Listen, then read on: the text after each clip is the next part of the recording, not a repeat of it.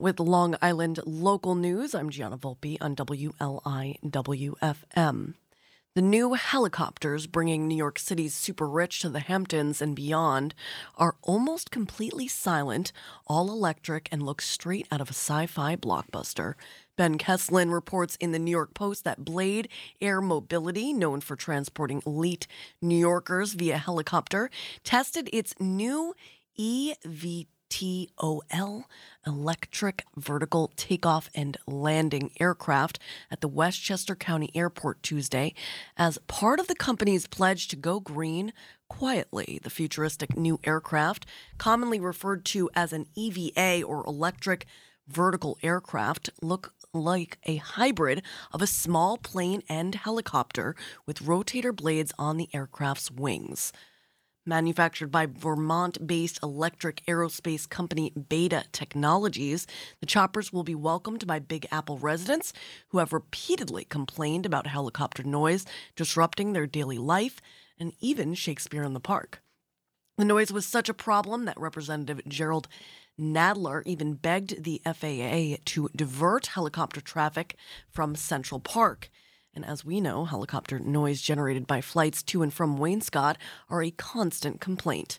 Governor Kathy Hochul vetoed a bipartisan bill that passed by a wide margin to ban tourist helicopters from Hudson River Park, saying it was a federal responsibility to regulate airspace. On the roads, uh, results from a traffic study conducted late, uh, la- uh, late last month that focused on commuter cut through traffic on several residential streets in Southampton Village led to new recommendations for addressing what has been an animating issue for the residents who live here. Kaylin Riley reports on 27east.com that after considering a few other options, engineers from the consulting firm Nelson Pope Voorhis recommended restricting right hand uh, turns on Somerset Avenue, Bishop's Lane, and Corrigan Street on weekdays between the hours of 3 and 7 p.m. so that vehicles do not have the opportunity to use those roads as a shortcut back up to County Road 39. According to Deputy Mayor Gina Aresta, motorists heading east to west are cutting south off County Road 39A, often initially by way of David White's Lane, and then proceeding in various ways west through the village, eventually to Hill Street. And then they look to cut through those residential streets north back to County Road 39. Although many westbound afternoon trade parade motorists use back roads north and south of 27A, uh, Hill Street, creating a slow traffic crawl between the heart of Southampton Village to as far west as Tuckahoe Road and Montauk Highway in Shinnecock. The evening commute has been the prime time problem, according to Southampton Village officials. The best way to alleviate traffic congestion through those neighborhoods has been a hot topic of debate among residents and has at times put the residents that live on those roads at odds with each other. The village decided to temporarily install a police barricade at the north end of Somerset Avenue at the end of last year. The barricade was removed on January 20th so NPV could conduct its traffic study, which took over two weeks. Many of the residents on Bishop's Lane and Corrigan Street, as well as others who used the road, were frustrated to discover that the barricade had returned on February 3rd. Uh, and they expressed those frustrations at the most recent village board meeting on February 9th. I'm trying to think of what NPV stands for. I wonder if they meant like the village police? But no, they weren't conducting the study. I'm not sure. All right. Speaking of Southampton, we're going to go to the actual town. The town of Southampton's housing authority has partnered with Long Island Habitat for Humanity to build multiple single family homes in Riverside. Two houses have already been built and allocated to two hardworking families. An additional Four more parcels are available. Habitat Long Island has two houses on Vale Avenue under construction, while two additional parcels are in development waiting building permits. Lisa Finn reporting on Patch.com that the new homes will be occupied by a family chosen among those completing Habitat Long Island's home ownership program application, which is available for download in English and Spanish on Habitat Long Island's website. Applications are being accepted through uh, February 28th. Through Habitat for Humanity's home ownership program, their future homeowners will fulfill 300 hours of sweat equity helping to build their future homes and houses for others in the program. In addition, they'll go through financial pre- preparation classes and volunteer for community service. Each homeowner will sign a 30 year mortgage with 2% interest, with Habitat uh, covering a second mortgage, according to officials. Habitat and Southampton Town are working together, actively building to make positive impact on the Riverhead, uh, on the Riverside community, excuse me, the representatives stated at Monday's wall raising ceremony. And finally, I believe the vote to preserve the Steinbeck property went through last night, as I saw on Catherine Soka's Facebook page last night, uh, which is a beautiful piece of news to read as a writer. And speaking of writers, reading the weather in Selden in honor of our next guest, Walter E. Harris III, or Monk uh, of all books, joining us at the bottom of the hour. Uh, that would be the Wednesday Wisdom segment, underwritten by LTV Studios, to talk about book three of his Musings series called Moving Through the Empty Gate Forest. Inside Looking Out, looking like a cloudy Wednesday that's going to gradually become mostly sunny, as I can see it's starting to happen now. High near 55 degrees because Man, what a lovely April we've been having this February. Breezy with a south wind, 13 to 20 miles per hour. Tonight, partly cloudy with a low around 46 degrees. Southwest wind, 10 to 16 miles per hour. Right now, it's 49 degrees. We plan the playlist around. Um, Monk's uh, book title. So we're keeping our Forest Edition rocking with The Cure. If there's a forest track you love, let us know. Leave us a message 631 591 7006 as we plan for an all music forest edition of the heart here on Long Island's only local NPR radio station, WLIWFM. Stay tuned.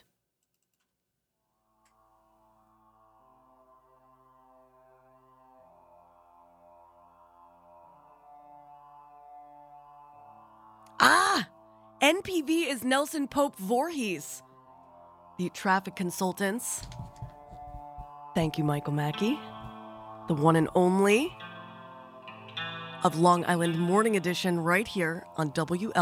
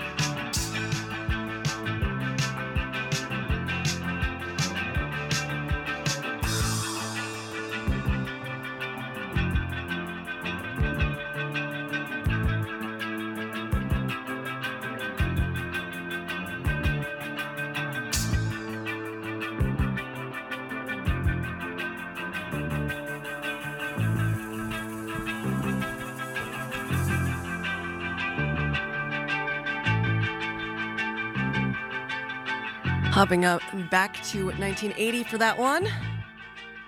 A Forest from The Cure's 17 Seconds record. And I'm feeling real good because I just had a successful parenting moment. I have uh, made it such a habit to, let's say, I'm at like a store that has like music on overhead and I have the baby in the uh, shopping cart. I always stop and dance to the music for a while and probably many times through the the shopping trip and uh, it worked because I just FaceTimed her during that track and we had a dance party her and me and daddy and then at the end of the call I said okay mommy has to go bye bye and she blew me a kiss Ah, I love it. All right. So, James uh, Spiteri, this is The Forest, moving from A Forest to The Forest. This is from A New Beginning of 2016. Uh, let me actually look here. Yeah, that's fine. This should lead us right into the Wednesday Wisdom segment at uh, the bottom of the hour. Monk. He said it's monk like Ronkonkoma. He also taught me this morning or uh, his native friend from Hawaii taught me that it's ukulele because he said it's uh, what what I used to call ukulele. You pronounce it like clue, so ukulele. I learned a new thing. I'm Gianna Volpe. This is James Spiteri. Stay tuned for Monk, also known as Walter E. Harris III. Um, and you, whoever you are out there, you are awesome, and you're listening to Long Island's only local NPR radio station, WLI WFM, the weekday morning and midnight show, The Heart, featuring music from all decades and genres and folks from all walks of life, all because of you, the listener supporter of Long Island's only local NPR radio station, WLI WFM.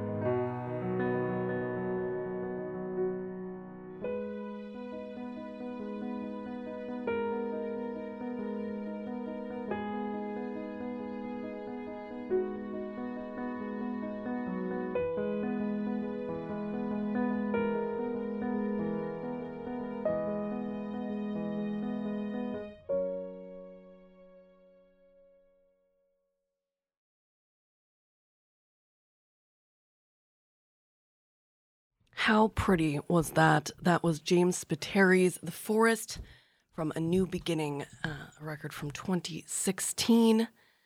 Checking to see if I have Monk on the line with us. Yes, I'm here, Gianna. Oh, hello. How are you? If you if your volume could go up a little, I can barely hear you. Oh, uh, this is as high as I can go. Um, oh, okay. Can you hear me? yeah, I'll, I'll just listen carefully. Okay, listen carefully. All right, so it's the Wednesday Wisdom segment, underwritten by LTV Studios, and we have uh, Monk on the line with us. We're talking about the third book in his Musings series. Um, looking, wait, hold on, hold on. I'm going to pull it up just so I don't get this wrong. Uh, moving through the empty gate forest, inside, looking out. It's a work of art, a, a manifesto, an artistic one that is self described as being poetic nonfiction, Zen, history, etymology, workbook, spirituality, nonconformist, self help, slash help others. I I loved your tendency for explication, even down to the artwork in the book. I have very rarely interviewed someone who will in detail explain what things mean in a work of art uh, or otherwise. And you certainly do so with the Chinese pictographs as well as everything else. Um, toward the end, toward that end, you put a colon before the end of a parenthesis in the sentence. Um, some of uh, of this book is not meant to be understood on first reading or any reading. However, if you stand up and hold the book above your head, then it will be stood under. Is that because the colon makes the ending parentheses look like a smiley face? Oh, that was. I mean, I put that in kind of a little, just a little joke, a kind of quip, you know, that that uh, standing on literally standing to understand is to stand under something. I love that. Sort of like the way that you know we're all stand. The earth is below us, so Mother Earth understands everything that we do. So it was kind of a little joke of stand under, understand, and the smiley face was just the jokey part. I loved that. All right, so you began publishing as as All Book in 2003, but you wanted to be Al Book initially, I believe, for your uncle.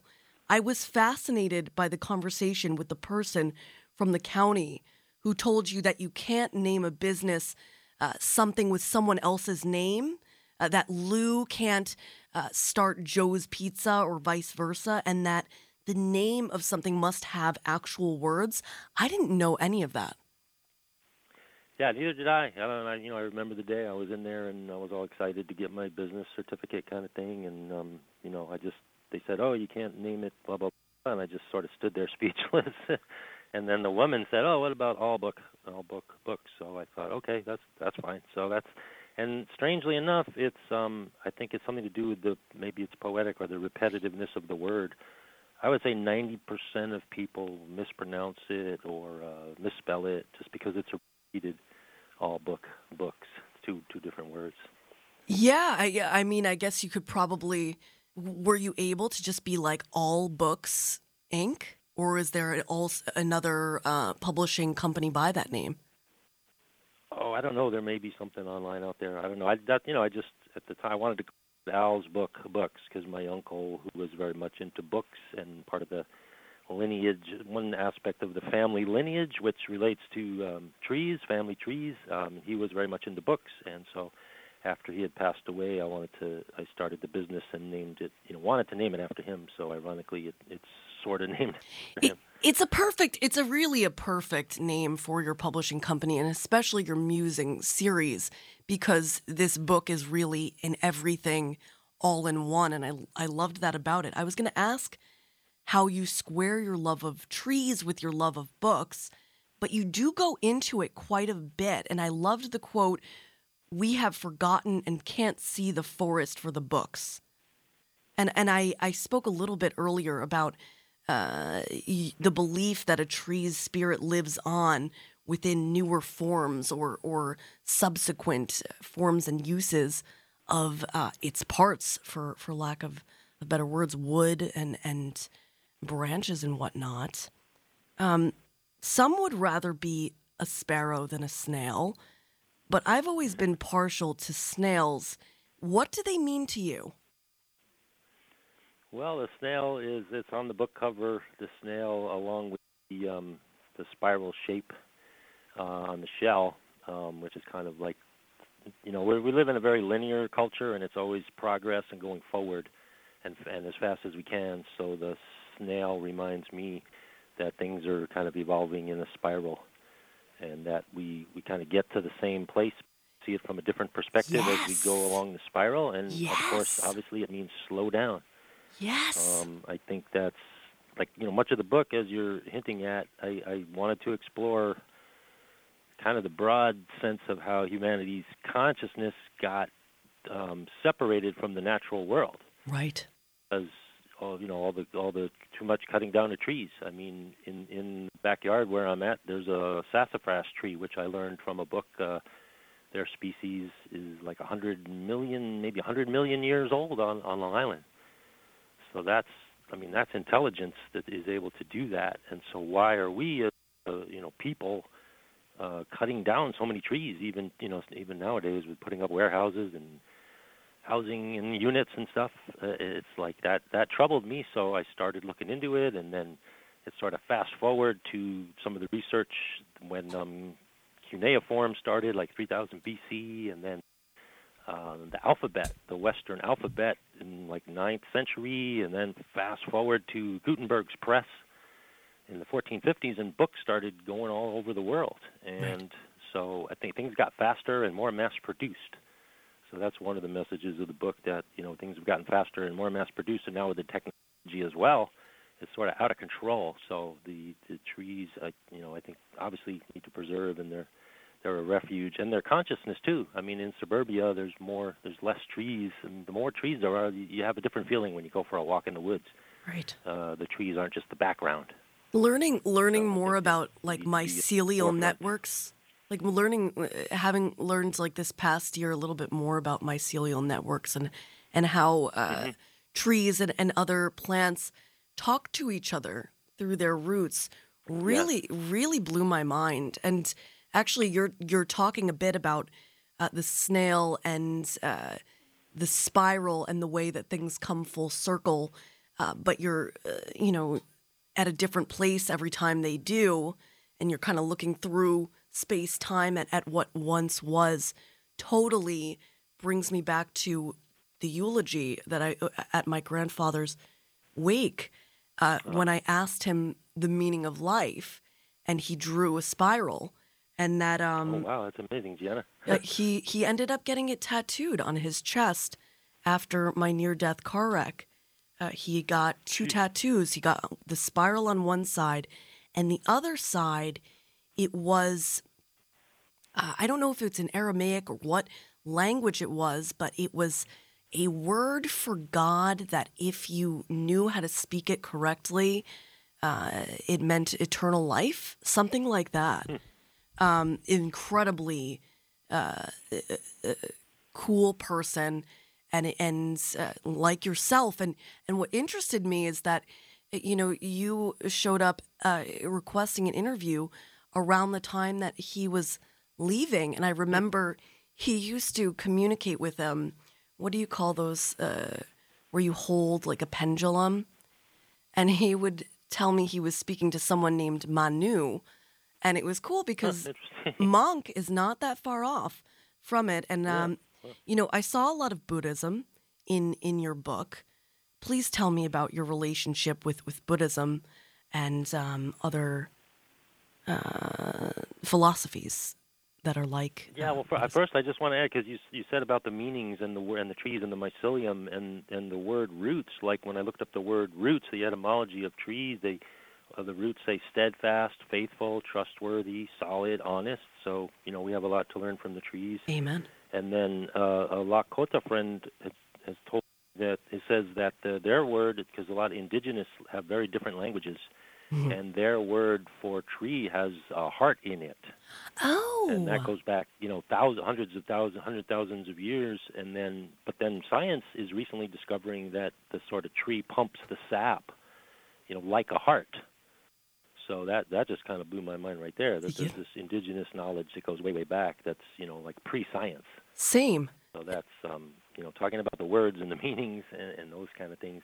Uh, the Buddhist, I mean, I'm not. I wouldn't say Buddhism. It's for me uh, that was started to be part of my path um, years ago. Just that sense of um, gosh, um, just the Buddha, you know, that the, the Buddha nature. It's I guess it was kind of like that. The Buddha nature is is within us all, and it's not really a person. It's kind of like a state of being. Right. Um, and I mean, so many people have. Uh, it's obviously had a big influence. So many people. You see Buddha statues all over the place. Right. Um, so it's it's just it reminds me to be centered and um, calm in certain times when I need to be calm and and um, just to see see things different, you know, see through the ups and the downs of life. You know, I used to be partial. Speaking of uh, getting back to your connection between trees and hearts, I used to be partial to uh, seeing folks carving hearts into trees with their names. I no longer mm. do after reading your book, uh, talking about uh, that as sort of an attack and uh, like something harmful for the tree. So I think I'll begin to, uh, that's definitely shifted my paradigm. And, you know, I did want to say, and let's see if I can find, um, find the note that I had in here. And it was something that changed your paradigm. Ah, I said I appreciated your inclusion of uh, some works by, let's see if I can say this, Pankhwitsanyi, and uh, talking about your paradigm shift following learning more about the womb. And one thing that I learned when pregnant myself is that the uterus and even uh, the baby's eggs develop while still in utero. So thinking about the fact that I, I've technically carried my own grandchildren when carrying harmony was something that mm. just it it it really does make you feel so connected to everyone in, in your family tree. Can you talk a little bit about what what learning these things uh, were like for you and how they changed your perspective? Well, yeah, that's. I mean, that quote there. Um, she's a woman that, an indigenous woman that does a lot of work with women, and that whole thing. I mean, I had learned a, a native friend of mine who used to live out in the woods in, um, you know, Manorville area, and he, like on my birthday, he would call it the Gateway Day, and I was like, "What do you mean by that?" And it was like, "Yeah, well, we come through the Mother's Gateway." And it was like, "Wow, this is like a whole different way to see things that were. It's like the connection to the spirit world, and you know, the women have that that amazing ability and power, or whatever you call it, to uh, to bring life into this world. So it's a very, you know, just very sacred thing. And so that that was that was one that's one aspect of the whole theme of the gates and the gateway and and um you know nowadays I guess they call it you know that's it's a little cliche, but it's true. The sacred feminine energies that we need to connect with the power that women have with that. Amen. And, you know, not just that they can give birth, but that whole connection with the different worlds. You know, I, I did. You, you've mentioned Native peoples a number of times, and I really appreciated uh, that. And I, I, I, did want to put in there the, a quote or, or a, a passage from your book saying that an estimated 98.5% of Native peoples of what is now called the United States have been uh, uh, k- killed, ex- exterminated. I, I, don't even want to use that word, but but mm-hmm. but killed. Um, can you talk a little bit about uh, sourcing that that fact and and um, it, it really is. You, you know, you say afterward, pause to think and feel about that. And I think that's kind of what's happening with me right now. Yeah, I don't have the exact uh, footnote quote, you know, right handy, but that's you know, in doing and commonly I was reading, you know, that it, the numbers were down like 90, 95 percent, 98 percent, and so that it's just part of the tragic, um, the sad genocidal history of this right. land, which natives call Turtle Island. So that um, that enhanced my interest in, in in what's going on and fortunately, numbers started to rebound. I think in the early 1900s, right? Uh, the numbers were down maybe 200,000. I'm not sure I'm remembering that exactly, but but numbers have started to rebound, and there's more of that consciousness. But I do see that parallel with um, you know the c- cutting down trees. I mean, this this sense, what, what, you know, what's going on that people have gone kind of berserk to be not only cutting down human beings, but you know, cutting down trees and whatever other species we're dealing with at this time. That everybody knows how severe things are. Right. So that, and I think that you know the native indigenous peoples they have a direct, very much direct connection with the land from living with the land for so many thousands of years. So I look, you know, as well as much as I look also to the the trees that have that ancient wisdom. Um, you know, a, a lot of native people have that. They carry that from having you know lived but before before all the books there was you know clean water and and lots more trees. So what's happened? An indigenous language that's part of what I, it's part of the question i'm putting forth in the book to get yeah. people to you know think about what they can do or how they can change their awareness.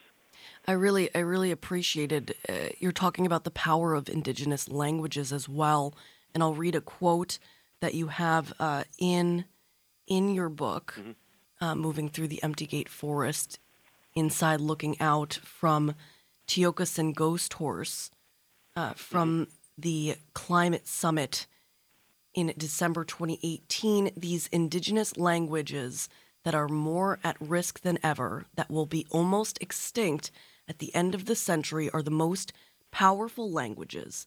They speak of quantum physics and how to communicate with Mother Earth, and you can't find them in libraries or on your computers. You have to live them. And if we don't know how to do that, the best way you can do that is not ask, How do I do this? Because we're used to the privilege of getting the answer, answer when we have a how to do something. And that manual is not in my back pocket nor yours. Something that you really got across to me is is the uh, intense value and necessity of living learning, if that makes sense. Yeah, yeah, it's it's living. That's a great quote, by the way. He's he um he's a uh, referred to my Lakota friend. He actually has a radio show for 31 years and still still cranking. It's called First Voices Radio. Oh, so that show is big influence on my book. Just learning about that, you know, different perspective. I think what the living learning is, it's like um, it's tricky to explain, but it's it's like the way you just sometimes I just go outside and I stand, you know, in the yard and just stand there with a cup of coffee and just stop and listen for a few minutes. And it, at first, it seems like I'm not doing anything, but then, you know, a woodpecker hops up on the tree, or I see a bug, and it's, it's like um, it's it's sort of like part of the point of the book is it's beyond words. Yes, it's, it's like part of the learning to just be out there and see what happens. That's that's moving through the gate. That's exactly you know you talk about moving through the gate and how the gate is sort of uh, a place between heaven and earth. And I remember uh, there was a moment. I think it was shortly after I took this job where I wrote something and it was a distinct feeling. And I, I'll have to find it someday and share it with you. But the feeling was that I felt like uh, a gate that I or a door that I had I had long been trying to open and it was locked. And mm. that suddenly this gate or door had just swung open. And uh, there was there was some um, way about about how to to move through this mm. this gate this door that was suddenly just open for me to explore. So it was for, uh, uh, for me, that's like a per, a personal connection that I had to this idea. But there's so much great advice in your book, like make time to smell and talk with the flowers. because you know they always say yeah, think, take you know, time to smell the roses. That we're looking for answers. I mean, I put it in the book too. The um, in Ecuador, there's the I think it's this, called the Sarayaku. I had learned about the shaman. They their form of quote government is to listen to the forest, and the forest, the forest instructs them what to do. I'm just I'm just giving like a brief synopsis of a little bit I know, but that's that's like very much the opposite of writing a letter to your congressman or going into a town office and spend you know trying to get something to point across. That's I think that's part of that flipping that perspective of uh, slowing down and listening. Yeah. And like the quote you read said, it's it's not it's not a oh here's the answer in a, in the back pocket. You ha- you have to kind of spend some time, uh, make make time to just be with with that energy and see what happens. And and not only to be. Yeah, I, I, I think it's like because you know they say like uh, take time to smell the roses, but you say smell and talk with the flowers. I- you know this this way of giving back to this place that gives so much to us. You know they they talk a lot about those science experiments where when you say saying nice things to a plant will will affect it positively. I don't know if that has to do with like. Uh, carbon dioxide or, or what. I don't. I, I'd have to like look up the the science experiment and read read more about it uh, to see if I'm even speaking intelligently. But I, I love that idea of of talking to the flowers. There is so much wisdom in the world in which we live, uh, outside of or uh, the earth, outside of the world in or on which we've built on on the earth. Um, I loved your book, and I I'm looking forward to. I hope you'll be back to talk about the other three in the Musings series.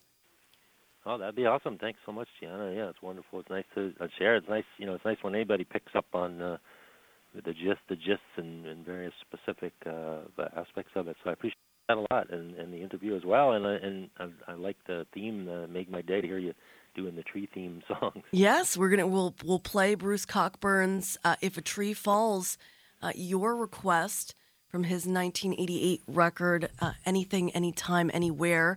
I, I know I've I've downloaded a number of his albums after you suggested him to me. Uh, if folks want to pick up a copy of "Moving Through the Empty Gate Forest," inside looking out, um, or or digitally, so that you know you don't have to cut any trees down. Uh, where would yes, they? that is part of the dilemma of being a writer publisher. it's Yes. challenging, believe me. Right. Where can where can people go to read your work? Um, well, my website it's all book hyphen books dot com. A L L B as in boy, O O K hyphen B O O K S as in Sam dot com. Um, and then actually, I'm I'm I'm going to the Blue Bean Cafe in Smithtown tomorrow uh, from 12 to 2 to do a book signing, which is very informal. I'm just going to sit there with some coffee and whoever comes up to me and talks and is interested in the book, that'd be nice. I love that. Okay, and I'm Giada Volpe. That was Monk. This is Bruce Cockburn, and you, whoever you are out there, you're awesome. And you just heard the Wednesday Wisdom segment, underwritten by LTV Studios, right here on Long Island's only local NPR radio station, WLIWFM.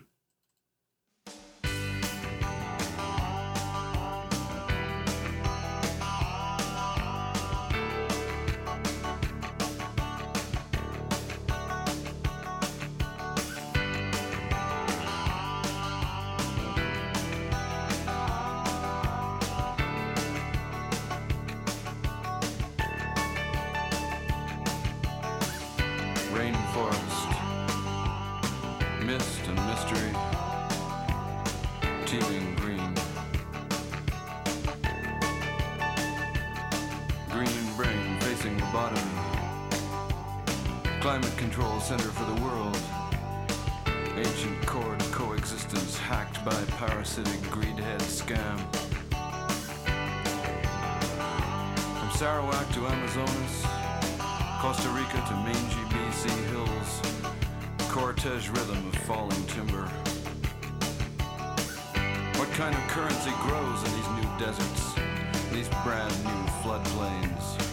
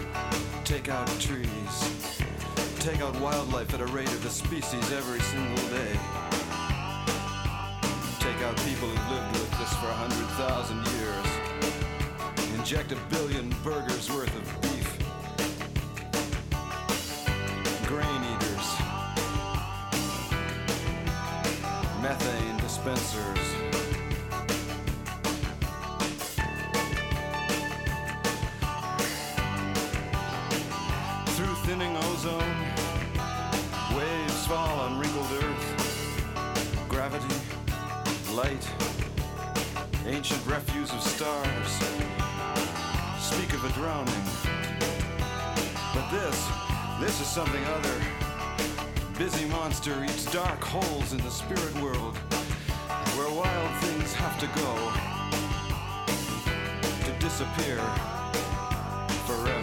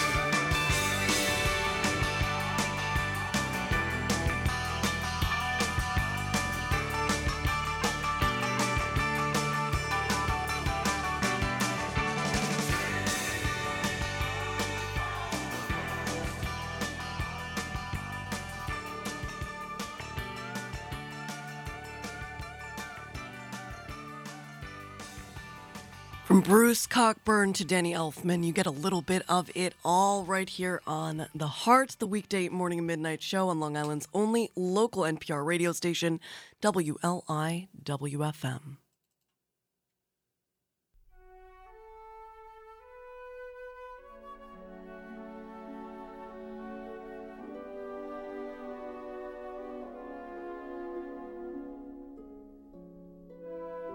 thank